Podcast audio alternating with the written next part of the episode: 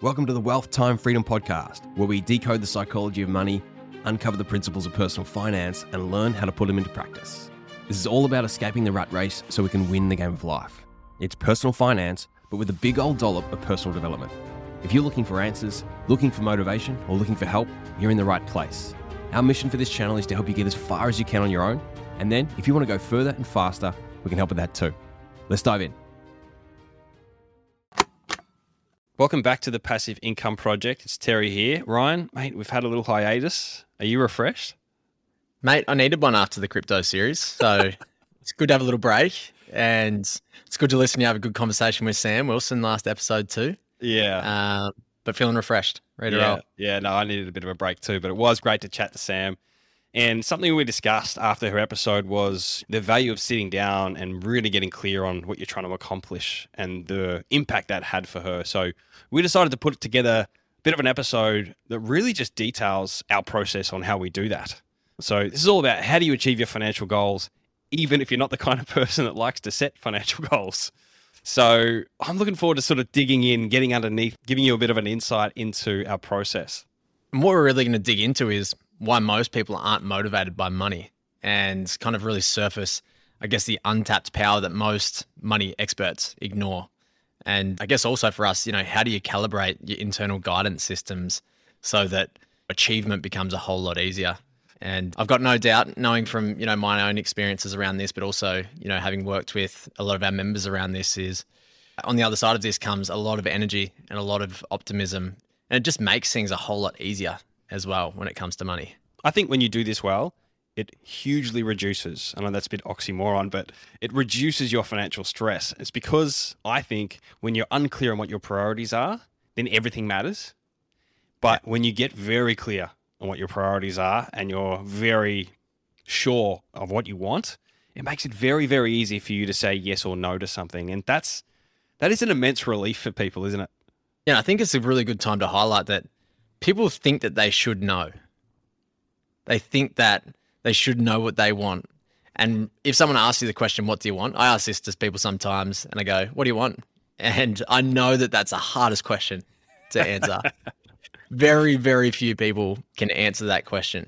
Yeah. And a lot of this episode is going to be about how do we actually kind of go about answering a difficult question? Mm. You know, what's the kind of the process? And, you know, how do we do that in a way that makes sure that you come out the other side with a lot of confidence in one that you can achieve it, but also to that you've got the conviction that you need to make financial decisions to be able to make big money moves that move the needle forward for you. That's the biggest thing I think with this is when you are very clear on what you're going for, what you want, it makes it so much easier for you to make these big money moves, knowing that, yes, this is going to get me closer to that, or no, it's not going to. And what I find really interesting, and I say this a lot in this first session, is you know, good financial decisions aren't made in spreadsheets. Spreadsheets mm. are more confirming and validating what you really need to know, which is does this decision get me closer to the future I'm working towards or not? And I don't know about you, but I love this part of the process because you literally see people transform from one version of themselves to another once they get clear on what it is they really want. I'm reminded of Digby and Anya. Shout out to you guys. They've recently started with us in the program. And you know, they come into this first session and a lot of trepidation, a bit of uncertainty, very normal, very natural. And uh, I was talking to Digby last week and he said, "But I can't believe the change that I'm seeing in us as a couple and also my partner. Like we're just so much more energized by what's happening in our life. We've got so many more plans. We've got so much more to look forward to because of this conversation, because of this actual process of doing it this way.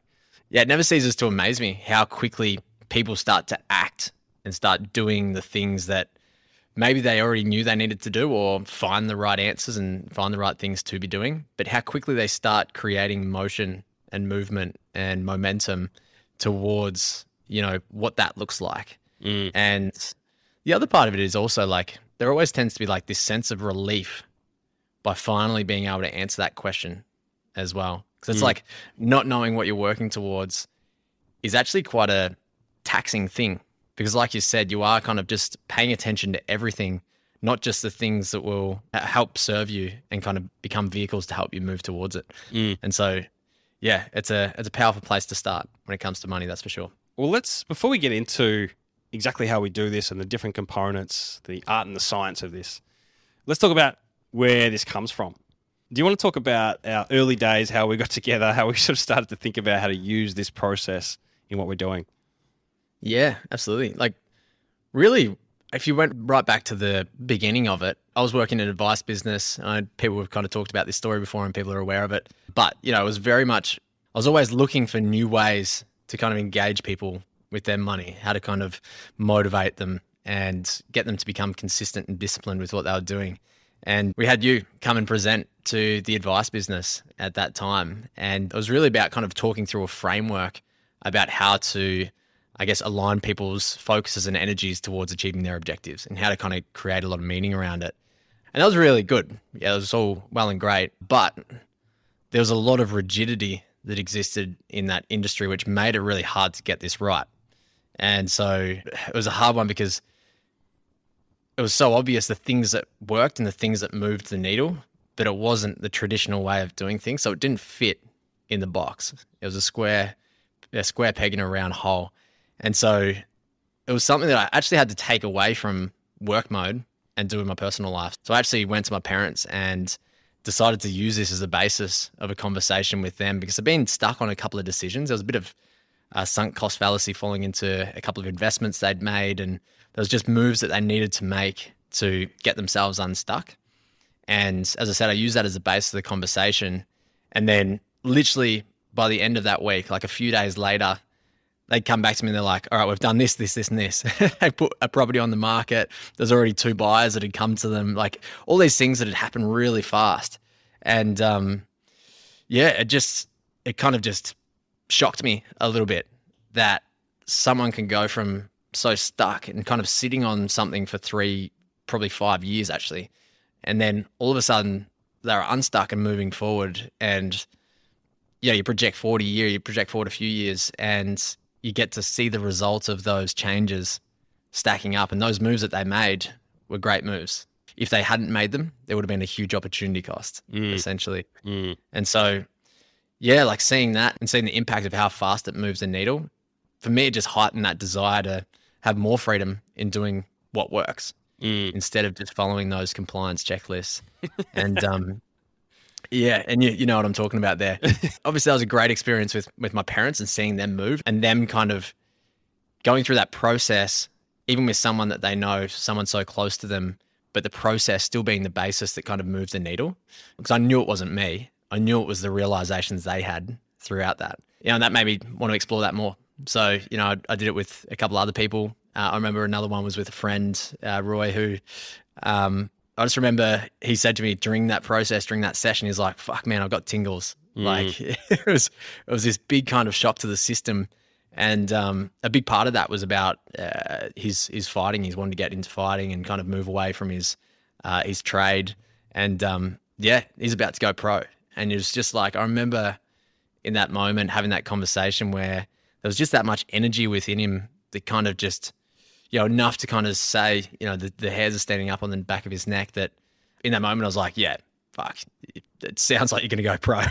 it's four years later now. Yeah. Uh, and that it's kind of becoming true. Yeah. But it's just kind of your sense when that change happens for somebody where they go, oh, fuck, all right, that's exactly what I want. Yeah. Now, anything that doesn't serve me getting there is waste. It's yeah. something that's slowing me down.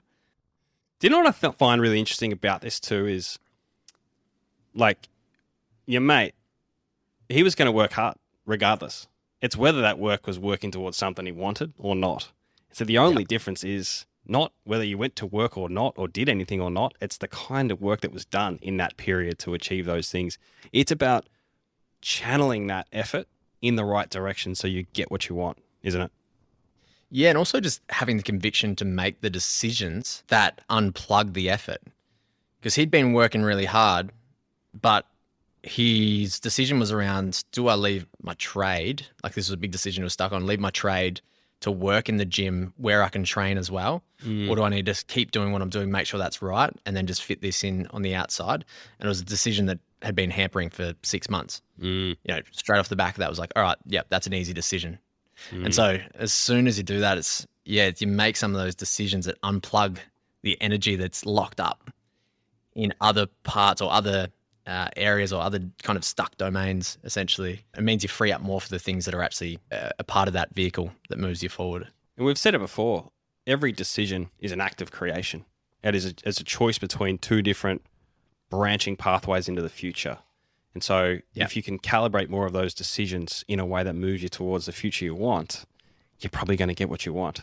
so, if you Yeah. miss this part and you don't calibrate those decisions the right way, you could work hard and you could be making what seems like sound decisions. Maybe you're like optimizing everything in a spreadsheet. You're still worried about like, why am I not where I want to be?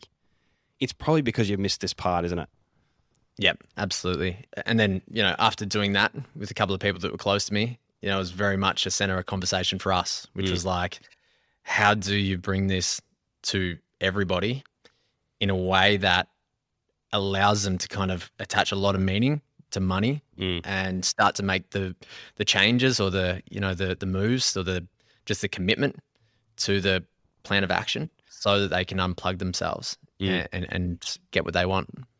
And now that we've done this with you know hundreds of people, countless Aussies across Australia, you know, it just becomes a major point of difference for us uh, and what we do because, yeah, as you said, most people skip over this. What I'm keen to dig into is, I guess, the ingredients behind this because you did a lot of the work originally to kind of piece together the most important parts to this.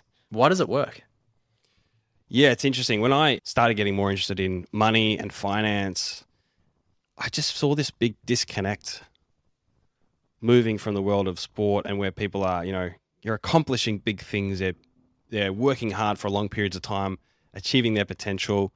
And, and I move into money, and it just struck me that this whole arena was devoid of emotion. And actually, emotion is the enemy.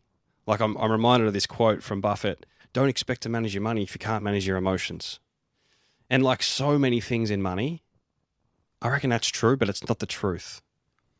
There's an irony in this comment, I reckon.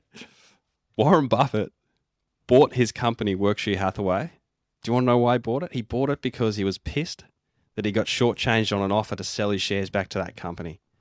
The emotional decision to buy that company, buy more shares, is actually what he did after that. He bought them out, took it over, and he's turned it into now a $520 billion company, the most famed investment company in the world. So the point is like, you can't avoid your emotions. Your emotions are going to come into play. The question is, are your emotions working for you or are they working against you?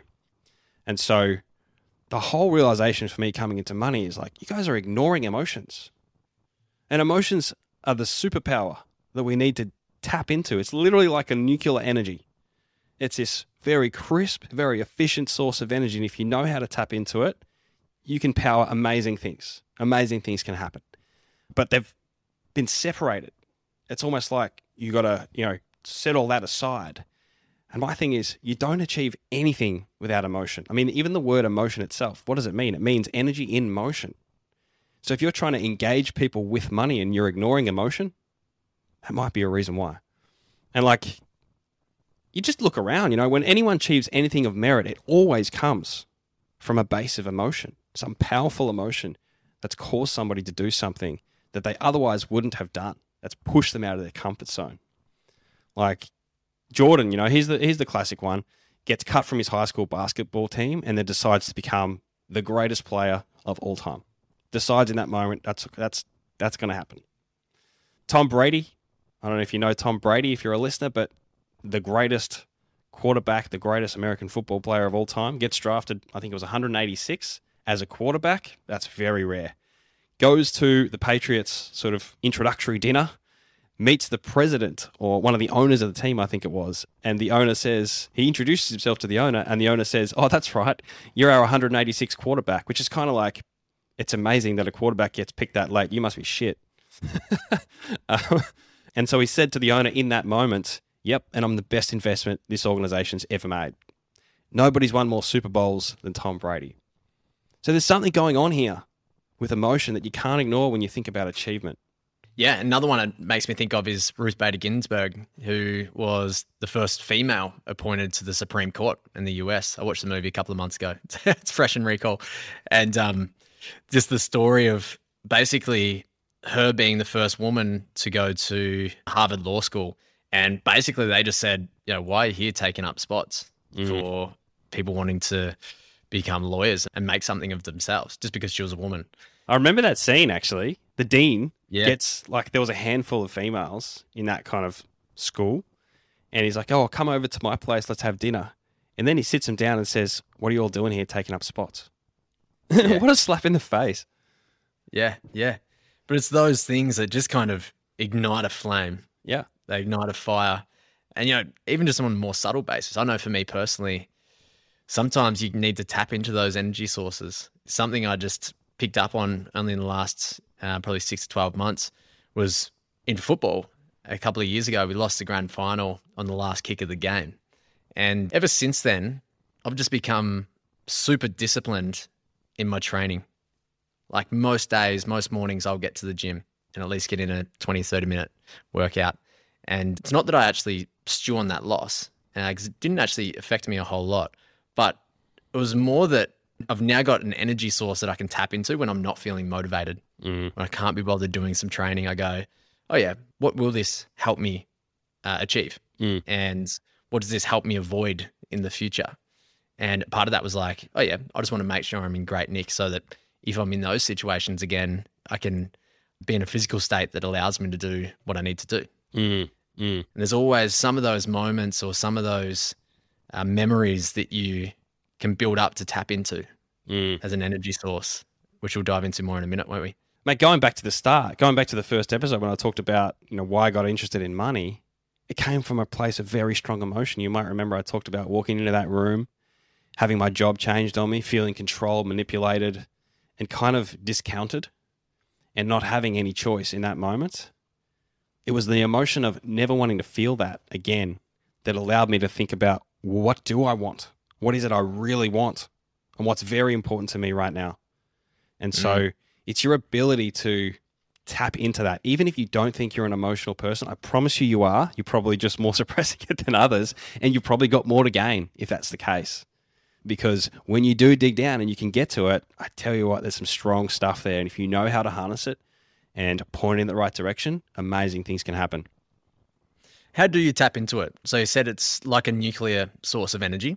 Yeah, it can power and fuel you to get you to where you want to go. Yeah. Obviously, if you do it in the wrong way, then it becomes something that, you know, when it spills, it creates a bit of a mess. Mm. And uh, that's not what you want. Uh, how do you tap into it in a way that helps fuel energy without misusing it? Yeah, that's a good point.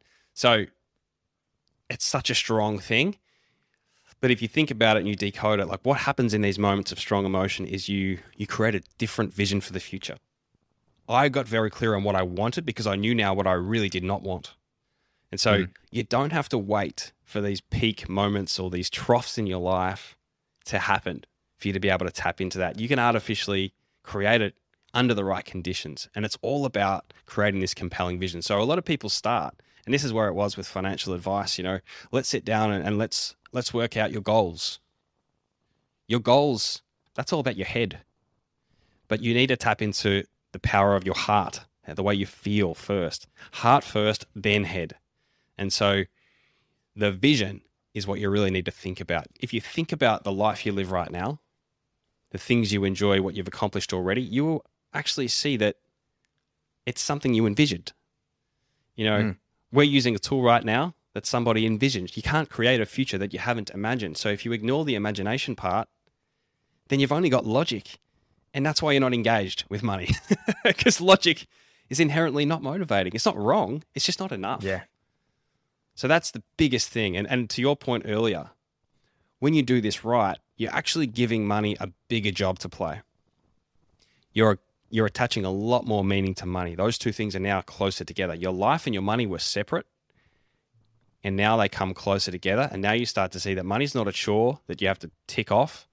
Money is a vehicle for realizing that vision that you have for yourself for your future. This is where magic happens. Mm. I think the extension of that is also that, you know, so many of our decisions that we're making is while we're on autopilot. And it's not you consciously, logically, rationally thinking through what to do next at every given and every moment. It usually comes from something that's kind of baked into your nervous system. Mhm. It's your body, your gut feeling that kind of points you and nudges you and course corrects you over time. Mm. And what you're kind of saying there with the vision is make sure that you use that vision to calibrate your nervous system in a way that helps nudge you in the right direction, helps you course correct to somewhere that you want to go, somewhere that you've imagined, somewhere, somewhere that you've designed in your mind before. Mm. You don't want to leave that by chance. And I always hear people say when I ask them around how often do you kind of sit down and map out what it is you want to create in the future, they go, Oh, yeah, I've got lots of thoughts in my head around this. Yeah. Or I've, yeah, we have lots of conversations We've had a few like with my partner. Yeah. Yeah. And um, it's something that's we're always doing. It's not that we don't do it, it's purely that we don't intentionally design it Mm-hmm. and piece it together in a way that is exactly what we want and it's in balance. You know, there's all the, I guess, the different areas of your life that kind of work together to create uh, an experience that Mhm. gives you the emotional reality that you're seeking. I just want to dig into one thing you said there. I think it's a great insight. Is you're making all these decisions all the time. Your life is a river, and it's you're coming up against all these decisions, and you're making them. Most of your decisions are happening below the conscious level of awareness. So when we talk about goals, we don't work our way to the goal. We wayfind our way there. It's wayfinding, and so Mm. without a compelling vision, you don't have a north star to guide those decisions. You don't have a North Mm. Star to be able to wayfind correctly. And so you're stuck in the spreadsheet and you're wondering why you're not getting anywhere. It's because you're not wayfinding anywhere. You're just optimizing for this decision right now, but it doesn't link to the next one. And they're not getting you closer, course correcting you towards that destination that you designed consciously, as your in your words. Yep. Yep. And so, like, what I'd probably say is if you find yourself focusing on money itself, learning about money and kind of getting into the tactics and the tools and all of that stuff, but that vision is foggy, then, you know, you haven't really put money in its place. The purpose that money needs to serve is to underwrite the vision that you have Mm. Mm. or what you want to have and what you want to experience in the future. It's not just money. It's about what money does I think the the important thing to note here is that what we're saying is like let's put money in its place. Don't start with money. Money's just the means to the end. Let's start with the end. What is money for? And then go into figuring out what to do with the money. If you if you miss that, it's going to be very hard for you to actually yeah, like I said before, integrate your your decisions and actually have them get you somewhere. and take that vision out of your mind and put it onto paper, get that out onto something else so that it becomes a reference point for you to point back to and kind of assess decisions, assess the actions and go, is it pushing me towards that or is it not? It's got to be something that's made a little bit more concrete, Exactly. tangible. Exactly. And so, how do we do this? How do you create that vision? Yeah, I reckon there's four steps to this. Um, the first one is that you want to go from the abstract to the concrete. So, yes, we want to engage the heart, but we've got to also make it clear enough in your mind so that you can see you've got all your senses are engaged with what this future world looks like for you. So, if it's too abstract and it's too high a level, it's not engaging in any way. So, usually we start at that superficial level. You'll say something like, Oh, I just love more flexibility of my time. Okay, but what does that mean? Like, how would you know you've got that flexibility of time? Well, it means that I can wake up anytime I want. It means that I'm going to the gym at 11 o'clock in the day, not 9.30 p.m. at night. Mm. It means that I'm taking time off work to go and watch my kids swim. Those are markers that you've now got sort of milestones in your mind. It's helping you connect on a much more visual level. Because remember, we're talking about a vision. You need to be able to see it. Yeah. How does it work for you? What, like, how do you do this part? Exactly like that. It's basically you start with the ideas. Like you said, it might be that you want flexibility or you want a new home. Mm. But then you want to be able to step into those ideas and pull out the sensory information that exists in your mind about that. Like you Mm. said, engage the senses. And sometimes, you know, it's just pulling out the clues. Those little clues, like you mentioned, you know, now I can go to the gym at eleven thirty, or you know, I'm walking in the front door and I see this, Mhm. or whatever that might be, and really kind of pulling those things out because that's where a lot of the weight, that's a, where a lot of the power is, uh, where we find the meaning within that. And so the idea, like you said, stays superficial. It's when you step into it and pull out the sensory information, the meaning that's attached with that, that it becomes something a lot more powerful for you.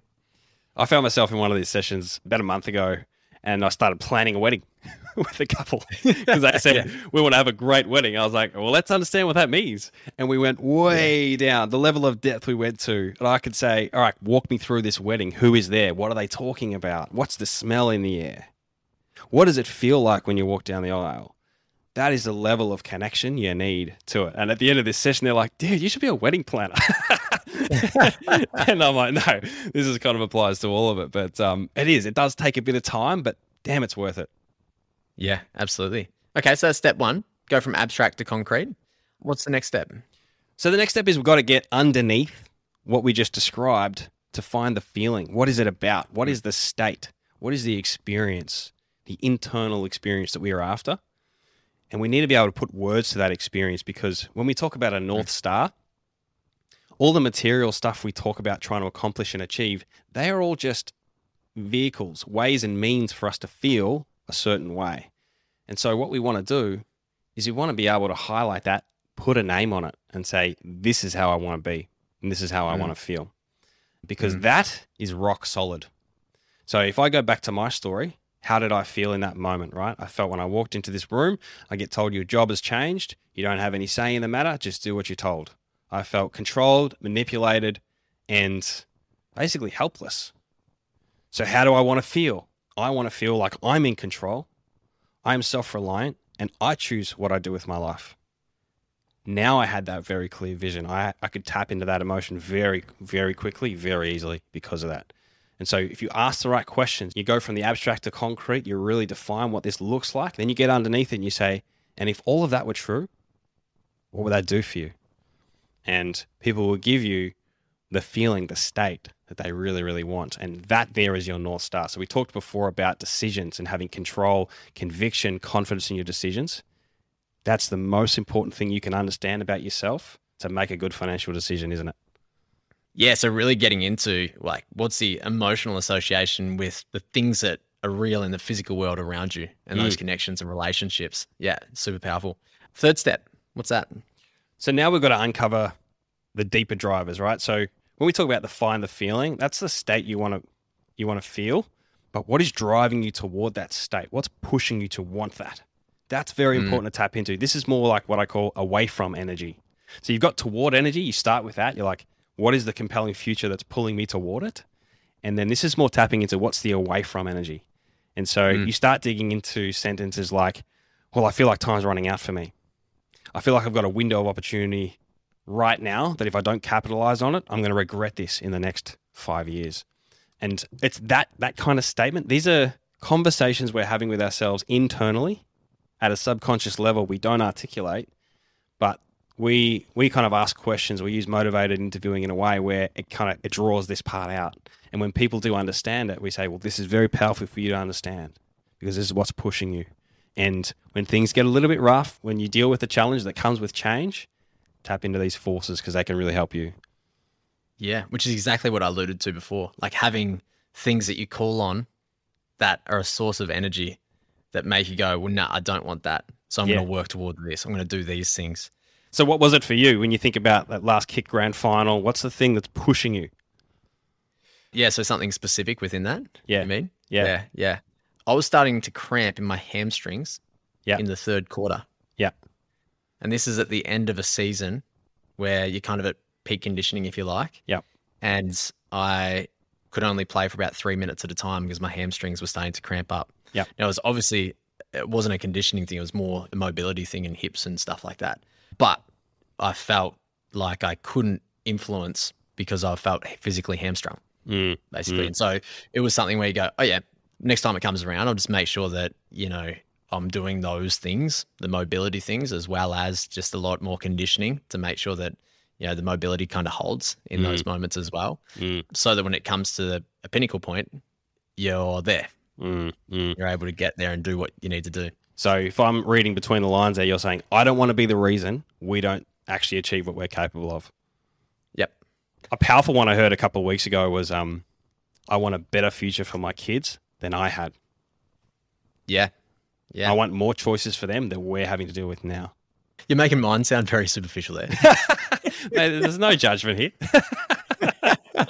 but yeah, there's obviously different levels of intensity for different things in your life. Yeah. And, you know, I just purely use that from an exercise standpoint. There's other ones that are huge drivers for this business. Yeah. And for you, for, you know, like you said, around money. And Mm. everyone kind of has something that you can call upon, something that isn't quite fitting right now, something that's causing some level of discontent or, or suffering on different levels that it's kind of like you said before, it's kind of unconscious and you haven't verbalized, meaning that it's actually just causing irritation. Mm. But once you do verbalize those things and you bring them to the conscious level of awareness and you articulate them, you verbalize them, you understand it, then it just becomes an energy source. Yep. Instead of it kind of internally consuming you, you're starting to use it as a tool, as a mechanism. And so I think I asked that question to you before like, how do you take it from something that could be a, I guess, a poor form of energy into something that's nu- you know, nuclear Constructive. controlled? It's constructive. yeah, Yeah. constructive. And I think that's probably it, isn't it? Like Yeah. it being a conscious choice to use it as opposed to this something that exists within that you haven't really surfaced that is just irritating and and causing, you know, different levels of discontent. That is a really great point because there are a lot of people who are unaware of these drivers and they are run by them. And Yeah. they trample everyone and everything in the way on their path towards trying to accomplish whatever it is. So they can do amazing things, but the way they do it is very unconscious. You know, you see narcissistic leaders like this all the time. So you hear about like Steve Jobs Mark One. So what's driving Steve Jobs Mark One? Well, I want to be special. My dad left Yeah. me when I was young. And so I want to be a kind of special person that everybody knows. Everybody knows who I am. And so mm-hmm. you can see if you study Steve Jobs that, you know, before he became Steve Jobs Mark II and actually became a bit more self aware of what was going on, what was driving him, he kind of drove himself to destruction. And everybody around him was collateral as well. And so mm. I think that's a really, really important point to make because if you are not understanding these drivers, they can absolutely run you and they can run you Mm. into a place and a position that you don't want to be in. Mm. Mm. Yeah, I think that's a huge one. If you think about the people that don't surface those things and they let them run them over time, who do you picture? You picture that bitter, resentful person that never really gave them, or never really, that never really gave it a shot. Yep. And now looks back and kind of projects that onto other people. Mm. And now this brings us to the last step. What's that last step? Yeah, so the first thing is just understand that if you don't get on top of this, then you end up becoming that version of yourself. But even more importantly, there's kind of an acknowledgement that has to happen that there are windows in your life that open and shut, different phases of your life. And once they shut, they're gone. Like there's a version of me that wanted to backpack Europe that's dead. That's dead and buried. There's no version of me that's backpacking Europe unless I have some kind of midlife crisis. And so there are opportunities and experiences that are available to you right now that will go away because your time is going to decline as, as you age and then it'll go back up again, but your money will accumulate, your health will decline as well. And so you understanding where you are right now, what's available to you is very important because then you can say, well, if I don't do this now, I will never be able to do it. Mm. And that's what creates a real sense of urgency as well around, well, let's get going. Let's get going. Let's get this, let's get this happening. I think that's a very powerful part. And again, like I said earlier, it's like artificially irritating yourself to a point of wanting to change. Mhm. Uh, we kind of referenced that a few times of, you know, you don't change till the pain of change is less than the pain of staying the same. Yeah. And sometimes you do have to use that as a mechanism to to force yourself to do the next thing that you know is in service of that bigger vision that we talked about before. Yeah. Yeah, good mate. Now I know that you and I both need to run off to meetings that we're going to be a couple of minutes late to already. Quick summary. So if I'm to summarize this, it's like stop running away from emotion, start leaning into it, start harnessing it, use that emotion to create a very compelling vision. Get underneath that vision, create a sense of purpose, a sense of urgency that gets you to take the first step that leads to the second step that gets you into movement. Because once you've got movement, you've got momentum. And once a body is in motion, it generally stays in motion. So Mm. start with the vision, put money in its place, worry about goals later on. Yeah, spot on. And just remember, that this is it's a skill. Like it's an evolving conversation that you're having with yourself that needs to be revisited and revised with time. Yeah, being able to tap into emotion and and not run from it, but use it as a as a tool and creating that compelling vision. It's just about creating a dialogue with yourself and I guess associating the right meaning with it so that it's worthwhile working towards. Um, awesome, mate. Great chat. Good to see you. Good to be back on here. Uh, we better get into our meetings now, and we'll chat to you guys in the next episode. Hey, before you take off, I'd love to ask you something. Are you getting value from our content? If you are, and you'd love to show us your appreciation, there are three simple ways you can do it. Number one, subscribe to this podcast if you haven't already. Number two, rate and review. And number three, share this episode with someone you know who'll get value from it. Now, these might feel like small gestures for you, but they're actually big levers for us.